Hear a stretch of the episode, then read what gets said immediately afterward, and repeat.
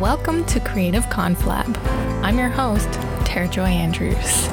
We're going to have honest conversations about creativity, art, design, and craft. If you're ready to get a little inspiration and get creative, let's go.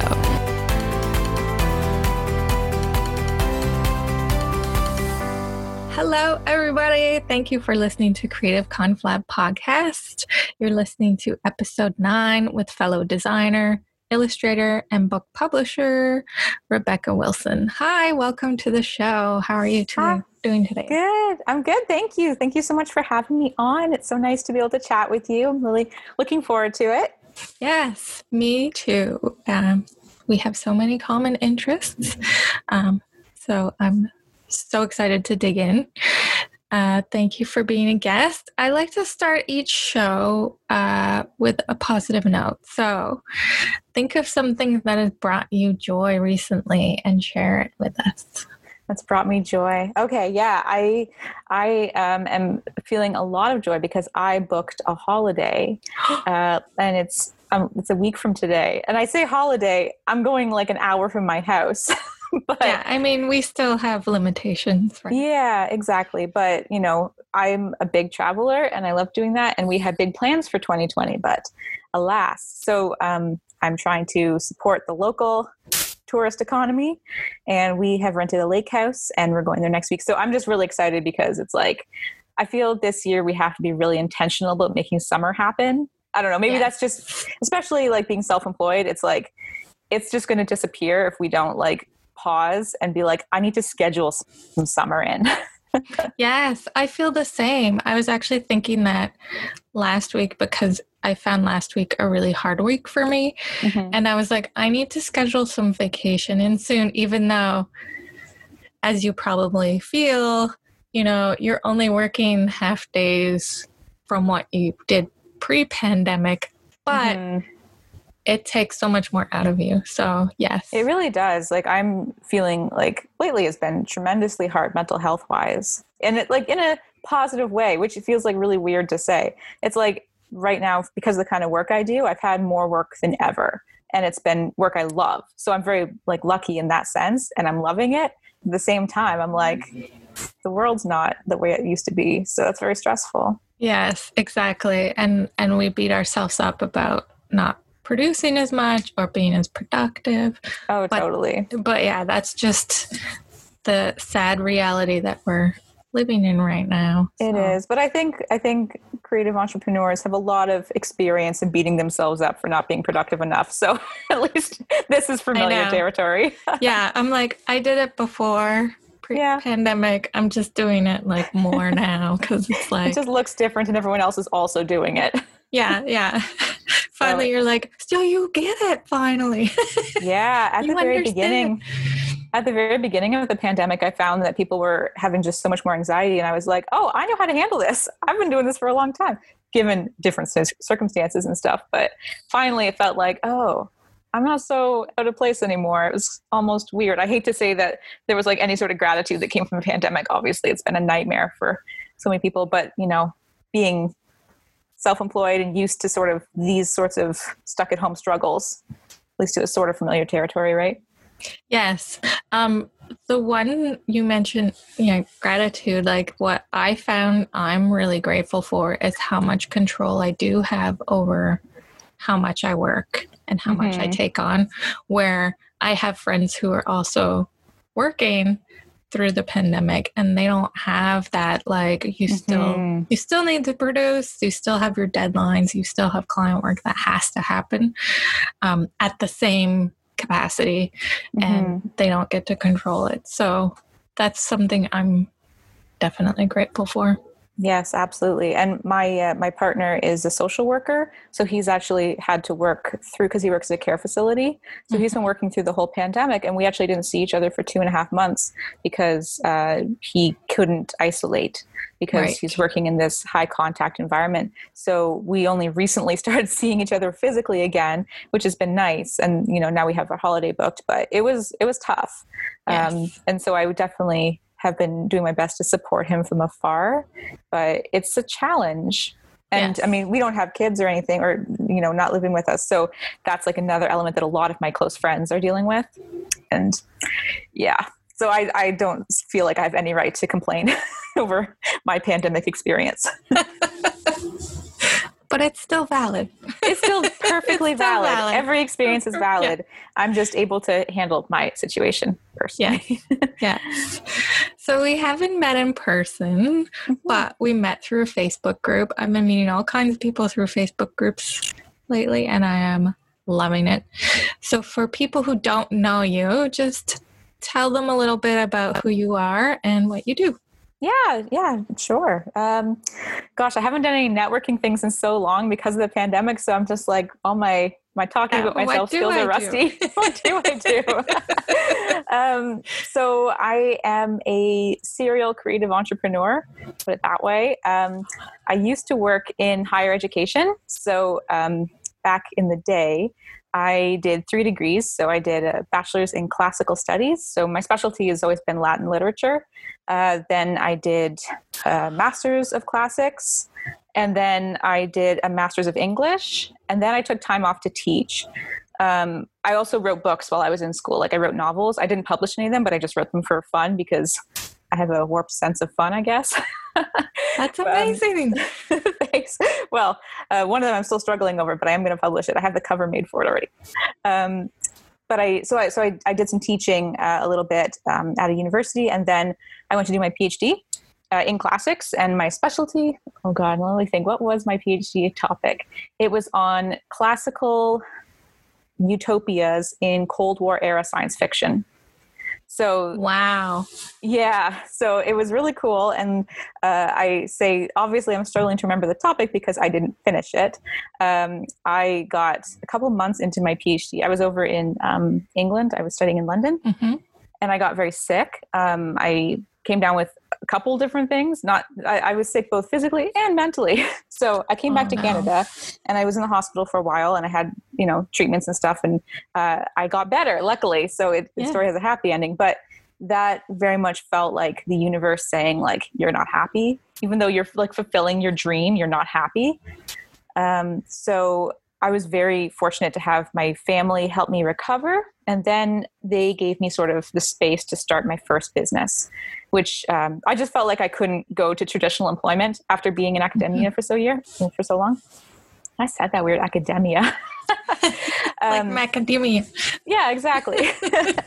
but um, yeah, I just felt like it seems like an impossible hurdle, which surely it was not, but that was just the way I felt at the time.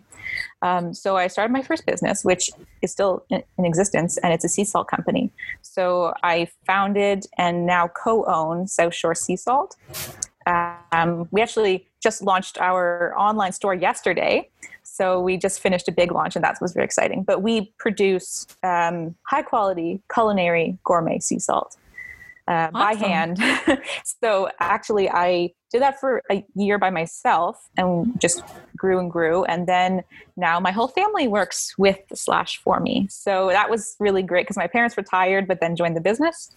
Um, and now we're mainly a mother daughter business which awesome. is pretty awesome. So that doesn't seem to relate at all to the publishing stuff we talked about. But uh, the sea salt business is seasonal, so we don't do work in the winter because it's too cold to right. make sea salt. Right. So I have the winters kind of off. And um, when I was starting the business, I wrote another book because that's apparently what I what I do for fun, like I said. So uh, that one I actually um, having published traditionally. So it's been postponed because of coronavirus. It's supposed to be out already, but uh, it's coming out next year now. And I started getting really interested in publishing and more specifically in design. While I worked on the Sea Salt Company, I did all our labels and branding myself. And then from, um, I don't have any like professional design experience. I was really artsy growing up, but mm-hmm. my academic stuff isn't in line with that. But I did, in my English degree, study uh, the publishing industry. Ah. So that's where I kind of got some knowledge of that. And I'd also self published a couple of books. I won't say they were good books and I won't say I did a good job, but I did back in like 2015. And right. I kind of just like done it and left it. So, um, yeah, so I, I'm obviously like a researcher at heart And I did a lot of research into design skills and design trends and how to make a business out of publishing on my own. So at the beginning of 2020, I started Lucky Sprout Press. And I started designing uh, journals and workbooks mainly because uh, I know from writing novels and other books that I'm a big procrastinator. And if I started another one of those, I mean, I should really just finish the ones I've already got on the go, which I, I really should. And I will this year. That's the goal. I'm finishing all my projects this year. Um, but I knew that I would procrastinate if I did more of those. So I liked things with a short turnaround time. Right. Um, and um, so, yeah, I've been basically creating journals and publishing other sorts of um, books like that um, ever since. And I also now work with clients uh, designing products for them. So I do like ebooks, workbooks, paperbacks, because I really love the formatting side, which yes. most people hate. Um, yes. So if someone can give me like, yeah, yeah, someone can give me content, then I'm like, perfect, I'll make it pretty. Um, yeah. Yeah. So that's that's basically how I got to right here today. Yeah. Amazing. I love I love that um you're a serial creative entrepreneur because I feel the same way, except I haven't initiated all of my ideas yet because I just don't have all of the time, as you know. Yeah, um, no, that's, uh, yeah, I'm afraid of the stage wherein I unleash all the ideas. I don't think that's maybe a good one to get to yeah. necessarily. Baby steps is how I feel about it. yeah, yeah. So you mentioned you studied Latin, and in yeah. design, we always use lorem ipsum. Yes, we do. dolor sit amet, etc. And yep. someone asked me the other day, what does that mean? And I'm like, I don't know. I don't know Latin. Oh my God. Are you still going to try and make me translate it? Well, no. I just, if you know it off the top of your head, I was like, this is interesting because designers use it all the time. But if you do, I use it all the time. Um, honestly, I don't remember what it means. It's been probably how many years has it been? Like five years since I've done Latin. Yeah. So uh, I can the certain texts I worked over a lot because you know I'm not actually much of a language person. I know five languages and I'm not very good at languages because it's been through a lot of like painful study.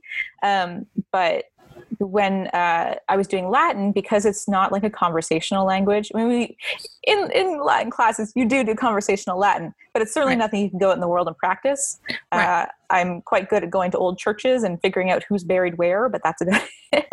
Uh, I see. Yeah. But the couple of books that I focused on, I focused on Apuleius and I focused on uh, Virgil mostly. Those books, I'm like, yeah, I know this. I'm familiar with it, but yeah, that's all to say. I have like a skill set that I can't actually use, so. but um, I did write a historical fiction novel uh, based on one of the Latin novels that I read in, uh, based on the Aeneid. So I have that coming out later this year, hopefully. Amazing. So, so I still do use my classic stuff. I love it. It was like my passion, but it's um, you have to do this weird thing when you leave academia, which is either give it up or translate it into something new. Um, because otherwise, like, there's not a lot of relevance, especially. Uh, maybe I'm undermining the field by saying that. I, I don't truly believe there's no relevance. Uh, there's definitely um, it's yeah. just hard to it's hard to make a professional career out of a master's yes. in classics. yes, and and I um I started my university degree in pure, like pure and applied sciences, mm.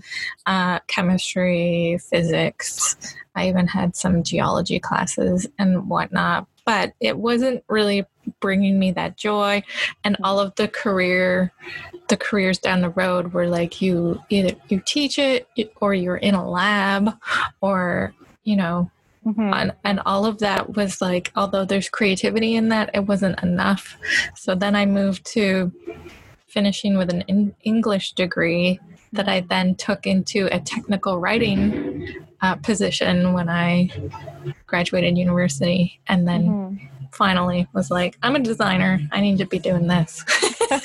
Maybe that's how all designers are born, just like like yeah. diamonds out of pressure. Yeah, I love it. Yeah.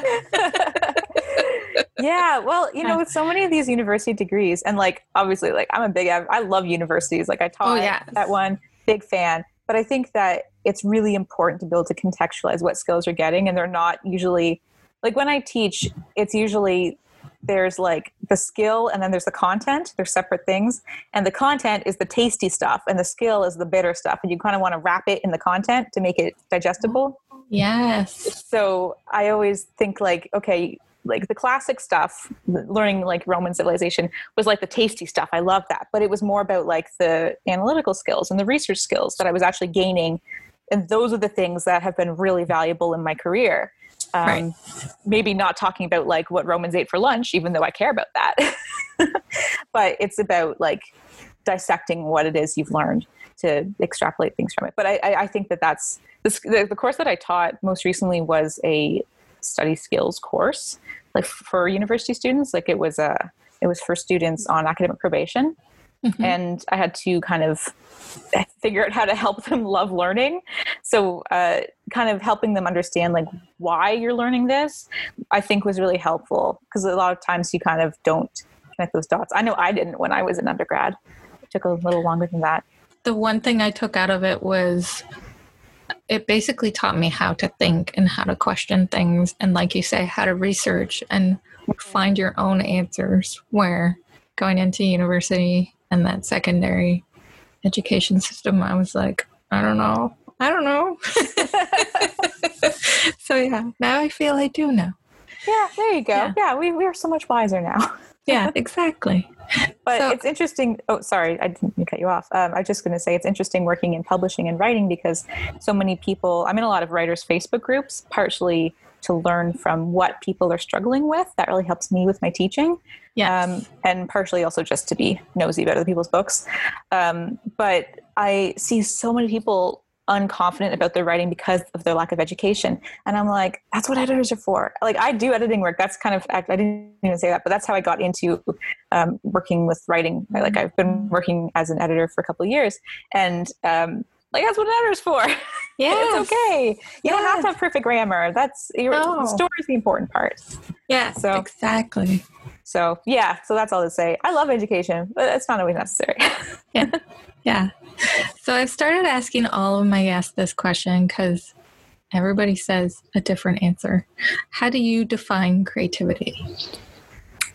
That's a really good question. Um, I would say that creativity for me is is problem solving with your imagination.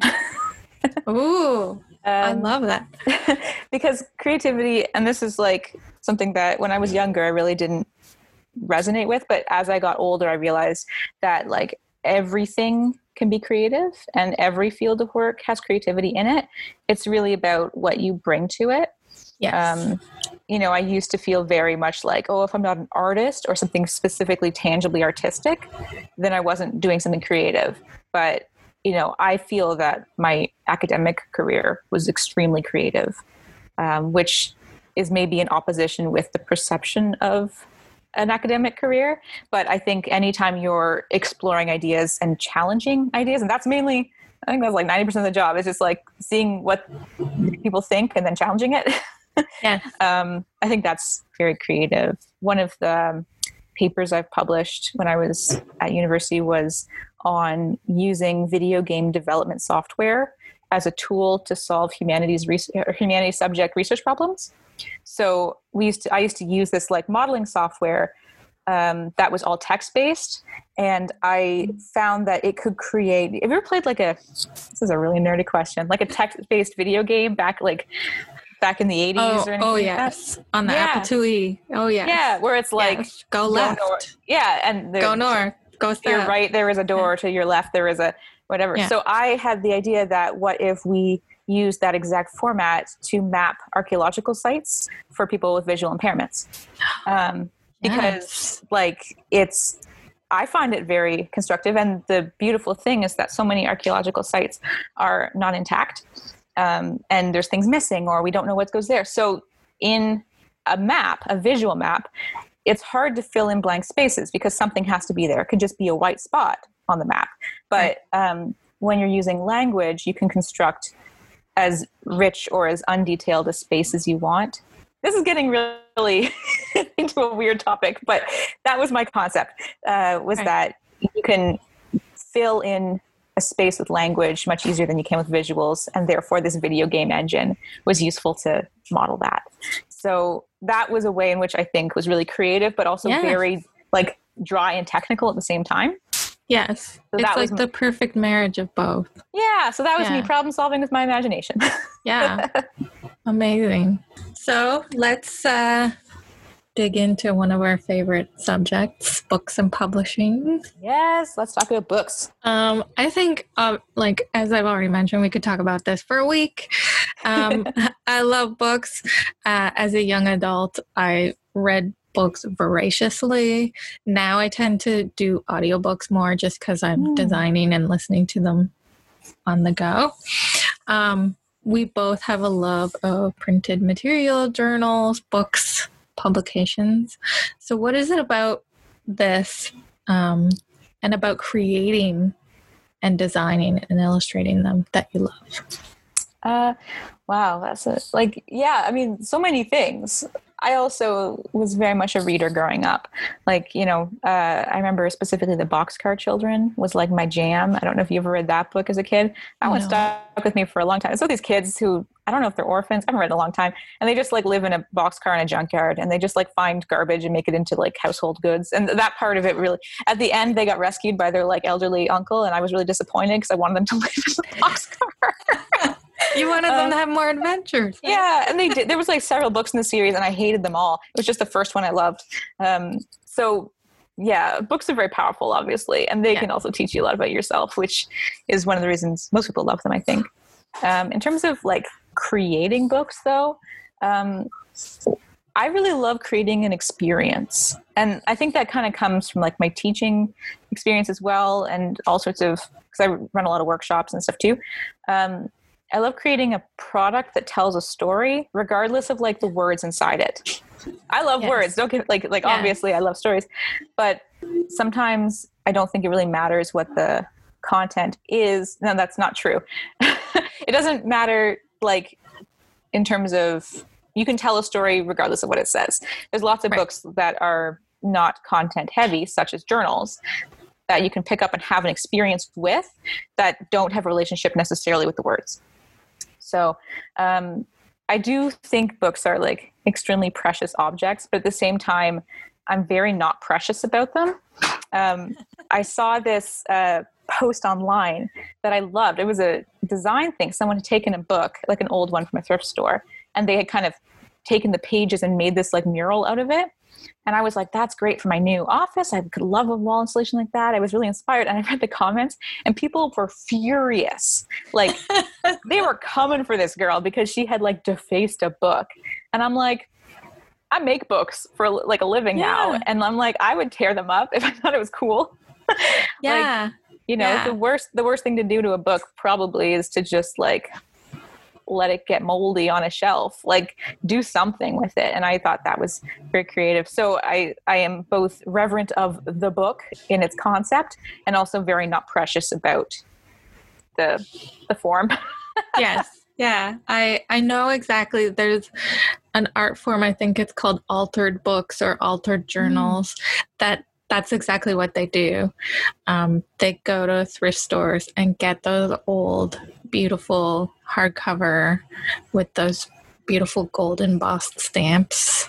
Mm-hmm. Um, and then, like, people even make like uh, jewelry boxes. They cut the inside pages out, oh, and then so they cool. just like put stuff in the book because the pages, yeah, the pages act as a wall around the edge. Oh, I've yeah. seen like like in movies where they have books with like knives in them and stuff, like the secret yeah. compartment books. Yeah, secret compartment books. But yeah, um, that's so cool. So yeah, like anything creative. I mean, like obviously I love books. I want to be surrounded by them. So, but I like that in diverse forms.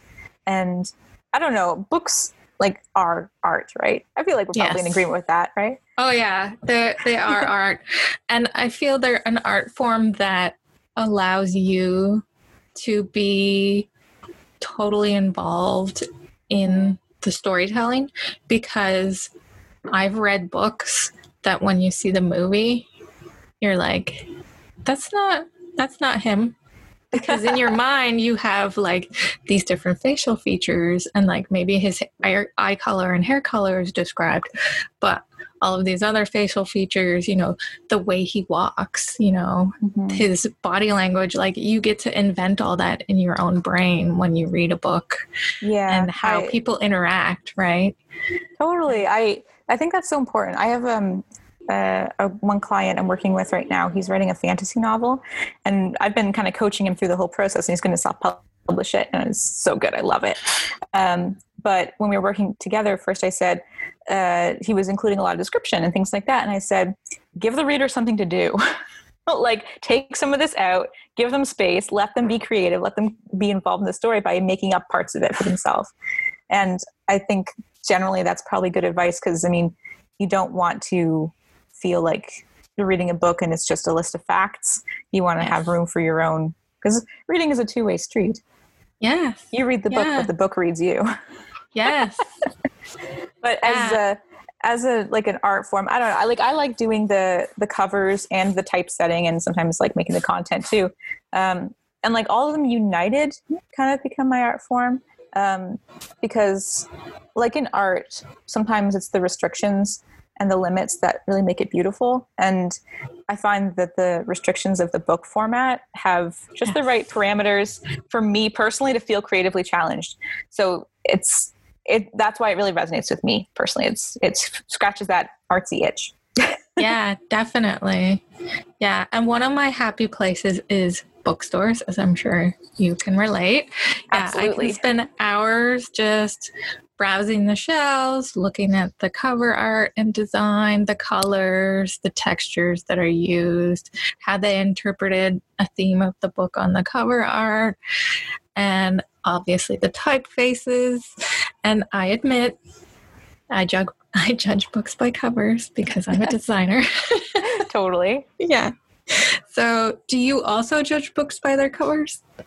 Yes, absolutely. Yes. But I think in a much more like positive way than just like being dismissive. Like, I mean, a book cover isn't just a book cover, right? It's right. art, as we discussed, but it's also a marketing tool, and it's meant to do certain things. Like, it's it's your it's your billboard for your book. Yes. So, um, and that's like another one of its restrictions that make it kind of fun. Like, it has to not only be beautiful, but it has to make people want to pick it up.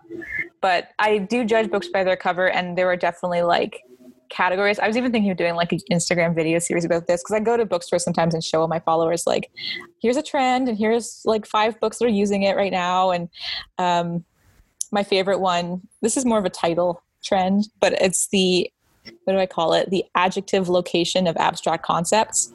So it's like the little coffee shop of broken hearts or like it's, uh, it's, books with that title. And you yeah. can look and you'll find several of them especially in like a like a general fiction sort of section. And they always have illustrated covers no photos on them. So yeah. and then i know you can what are some other ones. Like if there's um, sort of a minimalist fashion cover that's a book with drama in it. If there's uh, a torn paper graphic on it usually a woman running away. Also that's uh, thriller and probably involves things aren't what they seem mm-hmm. trope. And oh, if there's a dog on the cover, that book's going to make you cry. Oh, those are the rules I've observed. I love it. yep. So, but there's you know there's obviously trends because they work, and you know mm-hmm. you have to find as a cover designer the right balance between what is representative of the book and what people will recognize and resonate with from a sales perspective. Yes, so. exactly. So yes, I do judge books by their covers, but I think rightly so.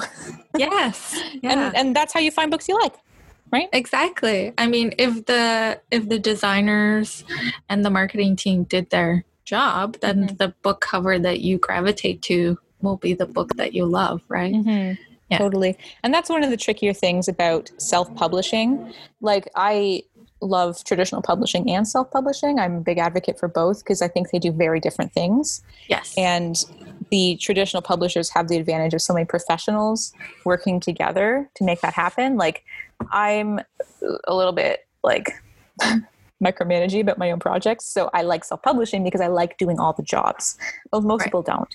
So right. I always say if you want to self-publish, that's cool, but maybe you should, you know, find someone who freelances doing marketing or, you know, someone you can hire to help fill in the gaps that you're not passionate about because that is kind of the road to selling books. You have to check a few boxes.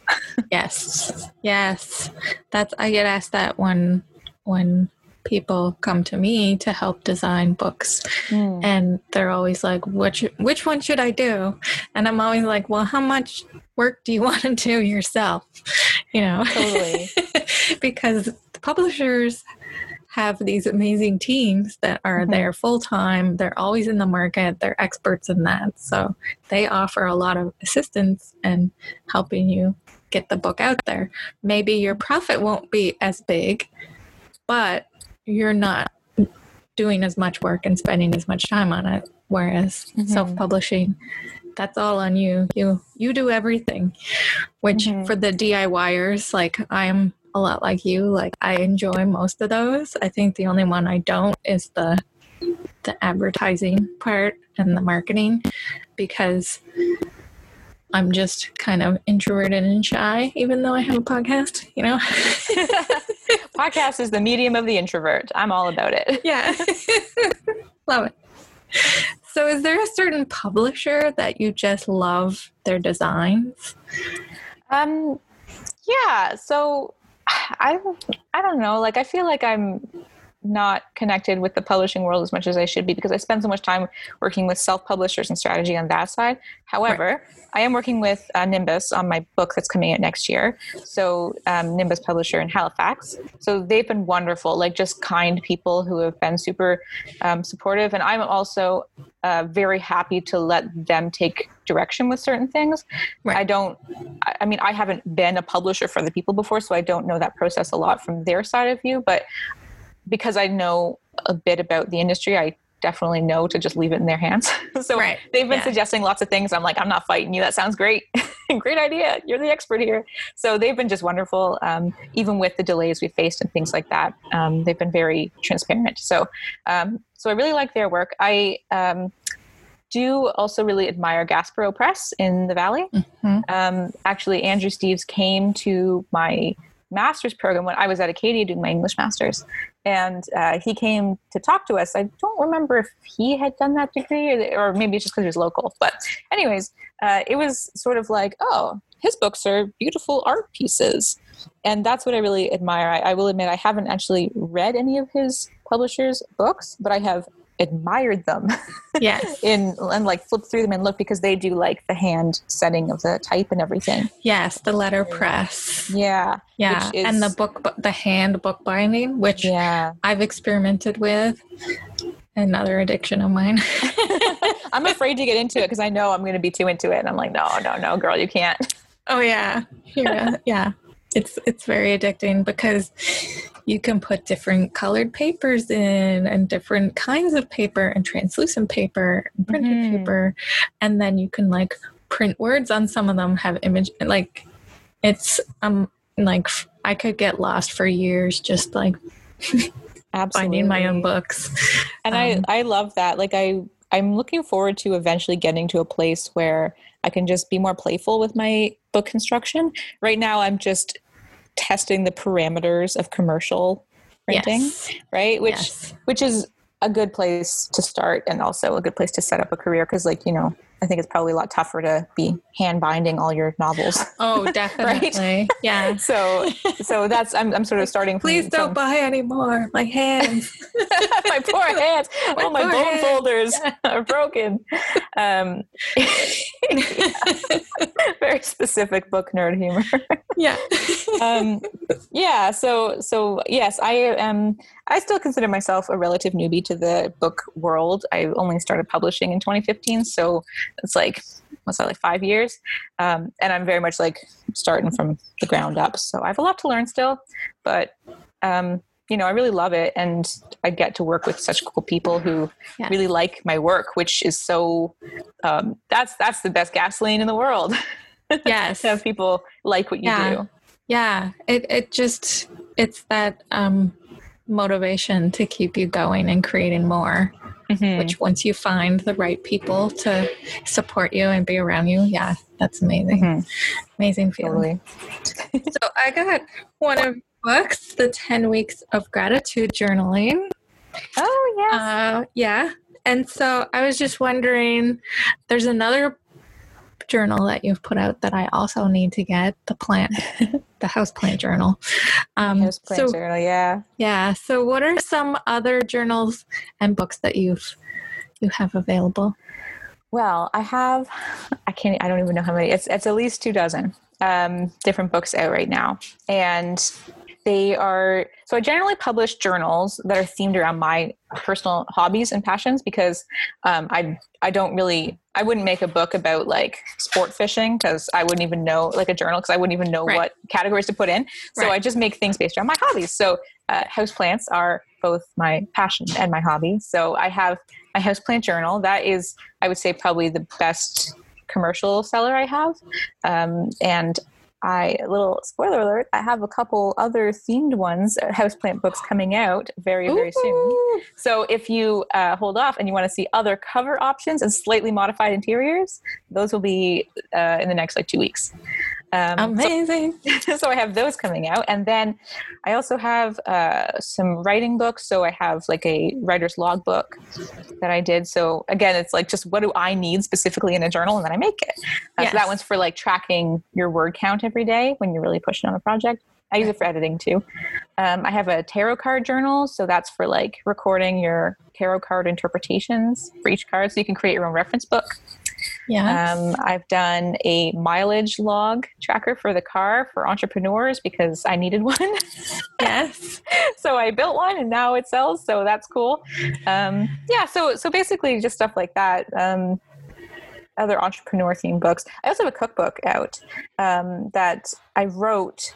It, it's actually a historical cookbook. So I put it together back. This is one of my 2015 books. It's called The Vintage Vegetarian and it's i went back through an archive couple archives and found cookbooks from the 1800s and i sifted through to find anything that was vegetarian without having substitutions and not gross. Those are my two criteria because those old recipes man they have some ingredients so i'm just like no not no. happening. It's not even the ingredients. It's just like some I, will be fair i threw a few of the weird ones into the cookbook. Like one was like a water lily salad which is just boiled eggs they've cut into pet like into wedges and laid out in the shape of flowers, and that's the salad. so just eggs. Just eggs. but it's much prettier if you say water lily salad and you serve oh, it on a on a glass dish that looks like water. yeah. So like I mean mar- marketing. Exactly. It is very good marketing. Um, so, so I made that book. Uh, so it's uh, I just republished it um, as a paperback, and I did like all the typesetting and all the cover design. I'm really proud of it. I think it's very beautiful for um, you know my first stab at a cookbook. Um, and this is a cookbook using recipes in the old format, so not so much like list of ingredients, list of bulleted steps. It's just like a paragraph. So oh. in it, because I didn't want to like mess with the original formatting, so right. it's more like you know locate 10 eggs and then put them in a bowl and then maybe go find some flour and then put in as much flour is needed. And it's like what does that mean?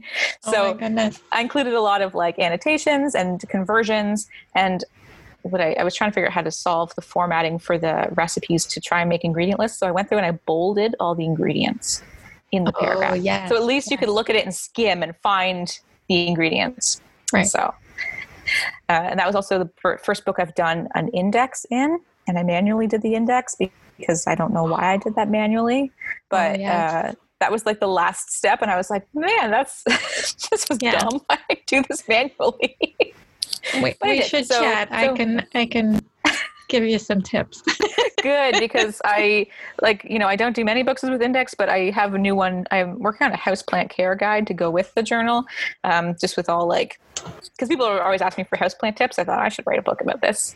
Um, yeah. It's not like a huge book, but it's just like a useful manual. Yeah. Um, but I think that should have an index, so I will come ask you how to do that without yes. trying to tear my hair out. Definitely. Yeah. Oh, and you said um, that you listen to a lot of audiobooks, right? Yes. Audiobooks are a space that I'm very curious about as someone making money off of books. And I'm listening to a lot of podcasts. Do you listen to the Kobo Writing Life podcast? No, I haven't, but I will now. it's quite good. I would recommend it for people who like books, specifically the publishing side of books. It's very niche, um, but it's um, it's very interesting because they have people from the Kobo company on the mm-hmm. podcast. Like, so I just listened to one that was their like audiobook curator person and mm-hmm. she just had all these tips on publishing audiobooks and i was just going to ask you like what length of audiobook in terms of hours do you gravitate to like a really long one or do you go like like more or less than 10 hours what do you think um definitely less than 10 hours um the ones that i really gravitate to are less than six or seven hours because mm. I know I can get through them within a week. Um, right. But if the topic is something I'm super interested in, I have got those like 10 hour books. Mm. So that's interesting because she said that like most people are willing to pay for t- over 10 hours. Like the, the, the 10 hour mark was sort of where you sort of get into a more of an earning threshold. I would believe that if you have a topic that's very niche, like if you did a 12 hour um, audiobook all about publishing, I would mm. buy mm-hmm. that. yeah, right? right? It's kind but, of like an extended podcast at that point, which I'm all about. Right. So, um, yeah, if it's niche enough, yes. Mm. If it's just general, then it's like no, because mm. I can get this information everywhere. Right. Yeah. Yeah. So. And and I know she did say that nonfiction is kind of the bestseller in ebooks. I believe that was correct, but I, if, if not, it's like the second bestseller. I think romance is like always the bestseller in almost everything. But um, she said that interestingly, sci-fi and fantasy does pretty well, and she was trying to parse why, and as she said, maybe it's because everyone doesn't know how to pronounce any of the words, but when they hear it in an audiobook, they're like, "Oh, that's how you say it." yeah.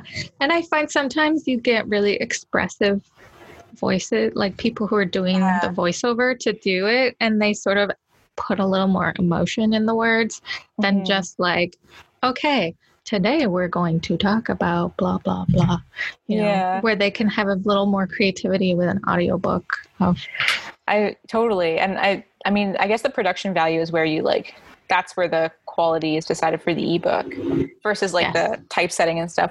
Um, I've thought about wanting to do an audiobook for my historical fiction book that I did, but I'm just like, do I record it? And like on the one hand, it's my book. I understand it intrinsically. I would be easiest to do it. On the other hand, my voice for these characters, and then also like, I don't know. That's a that's a long time to talk, man. yeah, and I also want to learn how to put the audio tags in for mm. chapters, like yeah. skipping ahead. I know that the software, I mean, I have Creative Cloud, so I have Adobe Audition, which is usually what I use to Yeah, I haven't to edit. I and I'm like, I'm sure this has it and does it. I just need to Google. right. Yeah, I have Adobe Cloud too, and I've only opened like four of the apps that I pay for. like, there's a lot more I can be doing all this stuff. I don't want my poor laptop to burn out though, so baby steps with projects, I guess. oh yeah, totally. Yeah. Yeah. Where have you been finding inspiration and motivation these days? Uh, well, that's a that's a tough one. Um, lately, I guess it depends on what I'm working on. But for my books, I like going. I have a really big book collection at home, so often I will just go back through old ones and just see from a design standpoint what people have done. I'm particularly invested in end notes, like what people put at the end of their books. I don't know why that's like where I'm really focusing in, but I feel like I'm not creative in that section, but that's like prime sales space right there, yeah. baby. You got to put stuff at the end of your book. So, oh my goodness. The, se- the book series that put chapter one at the end.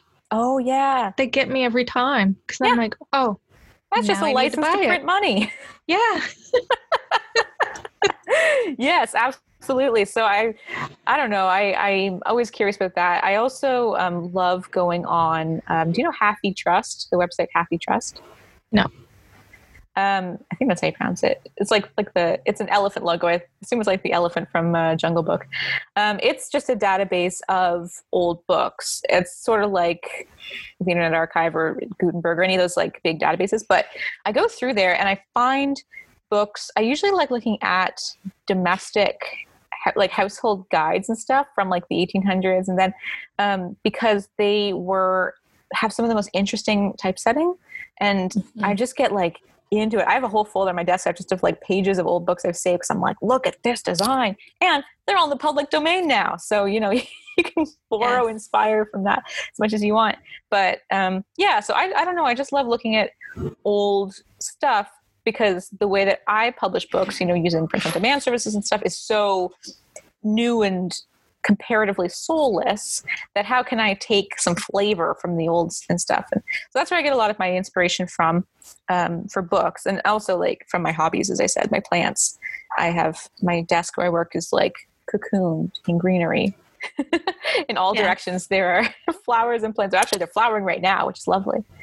Um, but i also get very motivated from helping people with their projects. Um, again that's sort of the teacher side of things. But um, I really just like showing people what options there are that they don't know about, which maybe is yes. slightly annoying quality to be like, actually, you don't know about this, but it's, but I try and be more helpful about it. I, I, think I have a good approach where it's more like, oh, okay, so you want to do this? Well, here's these cool tools you maybe not have seen before. Makes it really easy. Let me teach you how to use them. Um, and I find that very motivating because then it's just like, wow, I, all the stuff I do for fun actually helps people. Yes, so definitely. That's sort of that's sort of fueling, right? Yeah, definitely. and you mentioned um, helping people with publishing. Mm-hmm. Um, for other creatives that want to publish their own work, how did you find creating and releasing your work?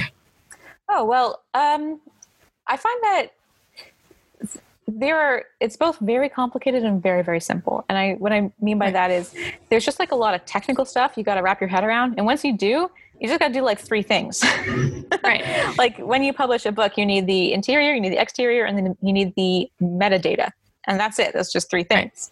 Right. um, and then just finding the right place maybe for is sourcing where you're going to publish it. But but when you say those three things each of them are extremely loaded concepts. So you know i think most people are drawn towards publishing on Amazon. And, you know, like a lot of people, I have mixed feelings about it. But as someone, like mixed feelings about the company, um, right. generally negative. But as someone in the publishing space, I don't have much prospect of a career as a self publisher if I don't use it. Yes. So um, I do use other services as well. I try and diversify that. Um, I use Barnes and Noble. Actually, I just got approved to be a publisher in Barnes and Noble, and I use Kobo and a couple other different things. Yeah, that's so, high five. yeah, high five. so um, yeah, and and those companies, I don't know if Kobo does, but Barnes & Noble has their own print on demand, so you can make physical books with them. I don't believe that they are really into journals, like paperback journals, like what I do. I think Amazon's right. kind of the space for that, which is problematic in its own sense because there's a big surge, probably made worse by the pandemic, of people um, really interested in side hustles, which love a side hustle. So my whole career is yeah. built on side hustles, but um, who get really um, enticed by the idea of low content publishing and the idea of make one interior file for a book that's lined pages, make 10 dozen covers and upload all the covers with the same interior and then try and target those covers to different niches to sell. Right. So that's fine. And, and in principle, I have no problem with it, except that um, a lot of them aren't very high quality and end up taking up space in the searches. Right. So, um, but you know, honestly, I'm not really here to judge anyone's way of making money on in publishing. Right. It's it's sort of like new frontier for most people. So, you know, do what you do. But my approach is just I'd rather create a book with a much more custom experience than just a recycled interior. So, right. like even when I say I'm making more houseplant journals, I've picked a lot of different angles that you'd want to do. Like I have a succulent journal and I have like these things, and the interiors are specific to that type of plant, and the right. like propagating is in the uh, succulent one that you don't want to do with other plants as much. So, so I that's just my approach. Um, again, I'm not really here to publishing shame anyone. but, right, right, uh, right. I do like. I also have like this is my job, so I have a lot more time to spend on creating more custom books. But sorry, that that is all to say that if someone is getting started with publishing, they probably like would want to just start with Amazon and use their extensive catalog of research. But I also do uh, teach a course on journal publishing. It's called um, Intro to Journal Publishing. It's a very creative title. uh, and I have a platform called the Sprout School. So it's sproutschool.ca. I have two courses on there. One is for ebook publishing, which is a big, beefy course on like everything from concept of your book to marketing it. it's a it's a big course. But the one that people seem to really like is the um, the, the quicker um, journal publishing course because I teach you basically how to go like five steps is like concept, design it, make the interior file, and I do like video walkthroughs, uh, design a cover. And again, I do some like video tutorials, and then pick your publisher.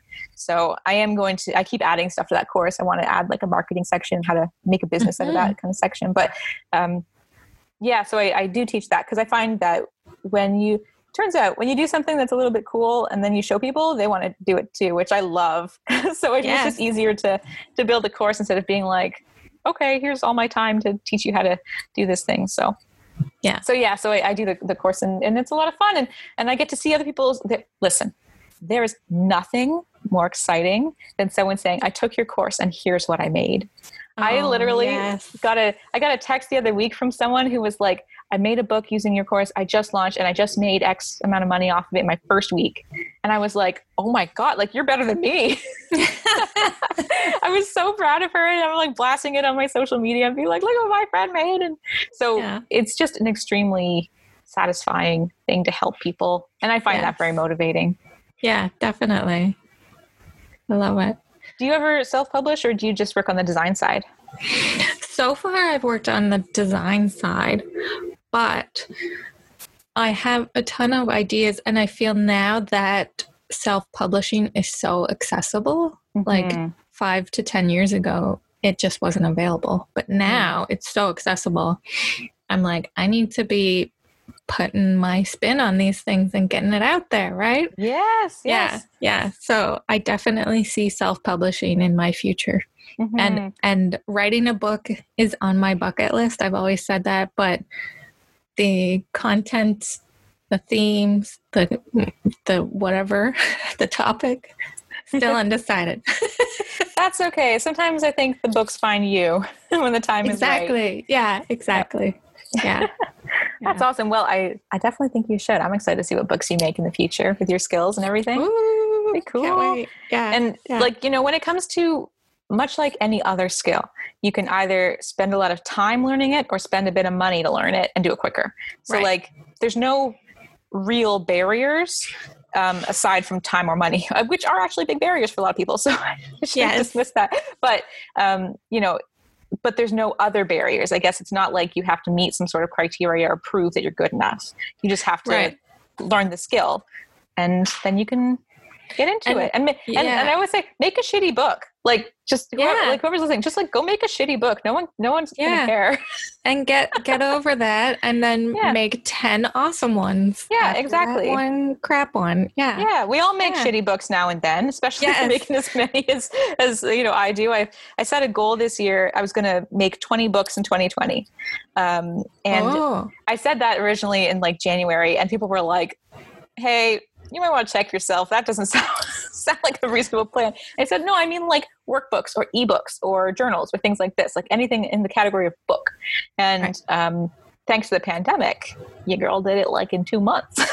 so, yes. so that was good. But that was, you know, helped by republishing things I'd already written, um, yeah. formatting new things. So, but yeah, like, you know, they're not all diamonds, but that's okay because I had fun making them. And I just, yeah, I, I'm very pro anyone experimenting with self-publishing. Yes. Yeah. And I feel I mean it's it's the same in the design world where you know every logo you design the next one is better every mm-hmm. in the same way every book that you design the next one is going to be better so getting exactly. in those iterations of just getting it out there and also um, not waiting for someone to ask you to publish a book or mm-hmm. you know just do it.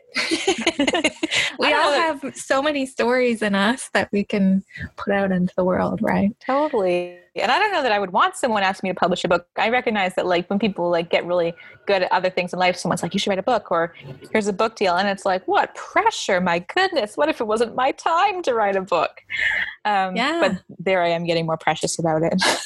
Yeah yeah. make a journal. It's way easier, but very cool. And I don't know. I also really like journals. I should add that disclaimer. Like I'm someone who uses them. So yes. um, I think that really helps because if you're just making them, they become a little soulless unless you actually care. yeah. Yeah. Yeah. I definitely have. a, a, vast amount of journals, some not written in yet, some mm-hmm. full. Mm-hmm. Um, Yes. well, the point of the journal is to inspire you, right? And whether exactly. it's inspiring you because you're writing in it or inspiring it because you just own it. Yes. yes. That's okay. I love that. Yes. I yes. say this to justify my very heavy bending shelf of journals. Yes. yeah, we've moved several times and I'm like, uh, does this box need to come to the next spot? And it's always like, yes. Absolutely. I need these. yeah. So I also like to end on a positive note. Mm-hmm. So, is there anything that you've seen from everything that's happening in the world that's a positive um, that you hope keeps happening when and i'm i'm calling it when we can hug again not when there's no new normal just yep that's that's true it's definitely not going to be back to normal um, no. I think that what i've appreciated the most has been being able to slow down and um, you know i always say like from a personal perspective i have a lot of like stress habits that aren't and bad ha- work habits that aren't great that came over from grad school they just like stuck with me. So, and, and, anyone i think who spends a lot of time focusing on school kind of has that. So i haven't shaken it yet. So lately just being able to be like oh it's okay. No one like uh, it's feeling like i was behind was a big part of it like all the time needlessly. Like there's no competition. Like it's not that's not how the world is. You're not actually all in a big race. But um, when quarantine happened it was kind of like oh it's fine. Everyone's just doing nothing at home or we're doing stuff at home. But um, so I, I, appreciated that sort of release from stress. But more tangibly, I also uh, see people shopping more local, which I really, really appreciate as like yes. a small business owner with a product to sell um, and doing like, we just, we set up to do local pickup as well. So um, I just really appreciate how most almost every small business that I know because I'm you know in the community so I know the owners too um, have just like stepped up and are just like mm-hmm. such beacons so I really hope that their um, the hard work they've been doing for our communities has is like reciprocated by people soliciting them and you know yes. buying local products and stuff because like like I, I know one business uh, that um, they carry our products, but even if they didn't, I'd still love to shout them. Out as, as Luminate in Bedford, Luminate Co. Because okay. they were like right off the bat, they just dove into like let's do grocery deliveries, and they're like um you know a very wellness organic food kind of store. And i just and they just like showed up and just did the dang thing. And i was just so impressed. Yes. but there's so many examples like that. So I don't know, just a lot of local business love. I hope that really continues because it's it's a nice feeling to see everyone yeah. flourishing. Yeah, it it is. And all of the businesses that were sort of hesitant to innovate and embrace technology and within mm-hmm. a week they were like, here's our new online store and we have yes. curbside pickup. And I'm like, yes, this is amazing. I'm so proud of them too. Yeah. And because I've talked to a couple business owners who just need a little bit of advice about e-commerce. And I've done a few platforms. I'm no, by no means an expert, but I um, had some advice to give. And I was just like, just, just do it. You can do it wrong. Just don't overcharge people. That's like the main thing. Yeah, Give them exactly. what they ask for and don't overcharge them and everything else you can modify. yeah. Yeah, exactly. So I, yeah, it's, it's been kind of cool to see that happen despite yeah. circumstances. Yeah, definitely. So, if someone wants to reach out to you after the show, uh, buy some of your journals or books, where is the best place to find you? Yeah. Um, so to find me personally, I'm a very much an Instagram kind of person. So okay. on Instagram, I'm at Lucky Sprout is like my main uh, account. Uh, and if you want to find my books, um, if you just go on Amazon and search for Lucky Sprout Press, that's where like you'll find all my books. I also like write the link in my bio is just a is a web web page with a big list of all my books, and you can click on them there. Um, so yeah, Lucky Sprout is me. I also recently started an online portfolio of my work. So that's Offshoot Creative on Instagram. And I have a website coming out probably by the time this episode airs, it'll be out. Just offshootcreative.ca.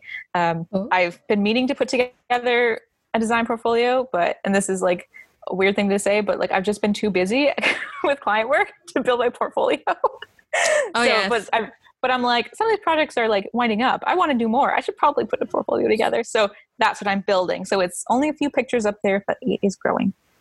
Amazing. Yes. My portfolio is also about a year and a half old. I just updated one project two weeks ago because I'm like, this is too exciting. I have to put this up. But yes. yes, I can relate where you're so busy doing the work for other people that you forget mm-hmm. to put in that work for yourself and like yeah. put more of your work out there. Yes, and I, so I'm trying to be a little bit better about that and just being more connected to all my projects online because I am a little bit scattershot sometimes. But yeah, but that's okay. That's yeah. part of the the journey. I love to share in public on the internet. yes, yes, love it. So thank you so much for talking to me today. Eh? No problem at all. It's been so nice chatting. Yes, and I'm sure once we can hug again, I'll be reaching out to have an in person. I would love that. Meeting. Absolutely. I feel like we, like you said, we have so much we could talk about and so much we will talk about. Oh, yes. Yes. hours and hours and hours. Yes. Yeah. Perfect. I'll bring my books. so much. Yes. and then you can bring yours and then we'll like take notes on each other's style. Oh, so excited. Yay. Yes. So take care. All right. Thank you. You too. It was great chatting. Yes. okay. See ya. That's it for episode 9 of Creative Conflab. I hope you enjoyed our conversation about publishing, design, and got inspired to create your own journal or book. If you'd like to follow along on social media, you can find Creative Conflab on Twitter, Facebook, and Instagram. Thank you so much for listening. I hope you have an amazing week. I hope you get to be creative, be well, be safe, and be kind.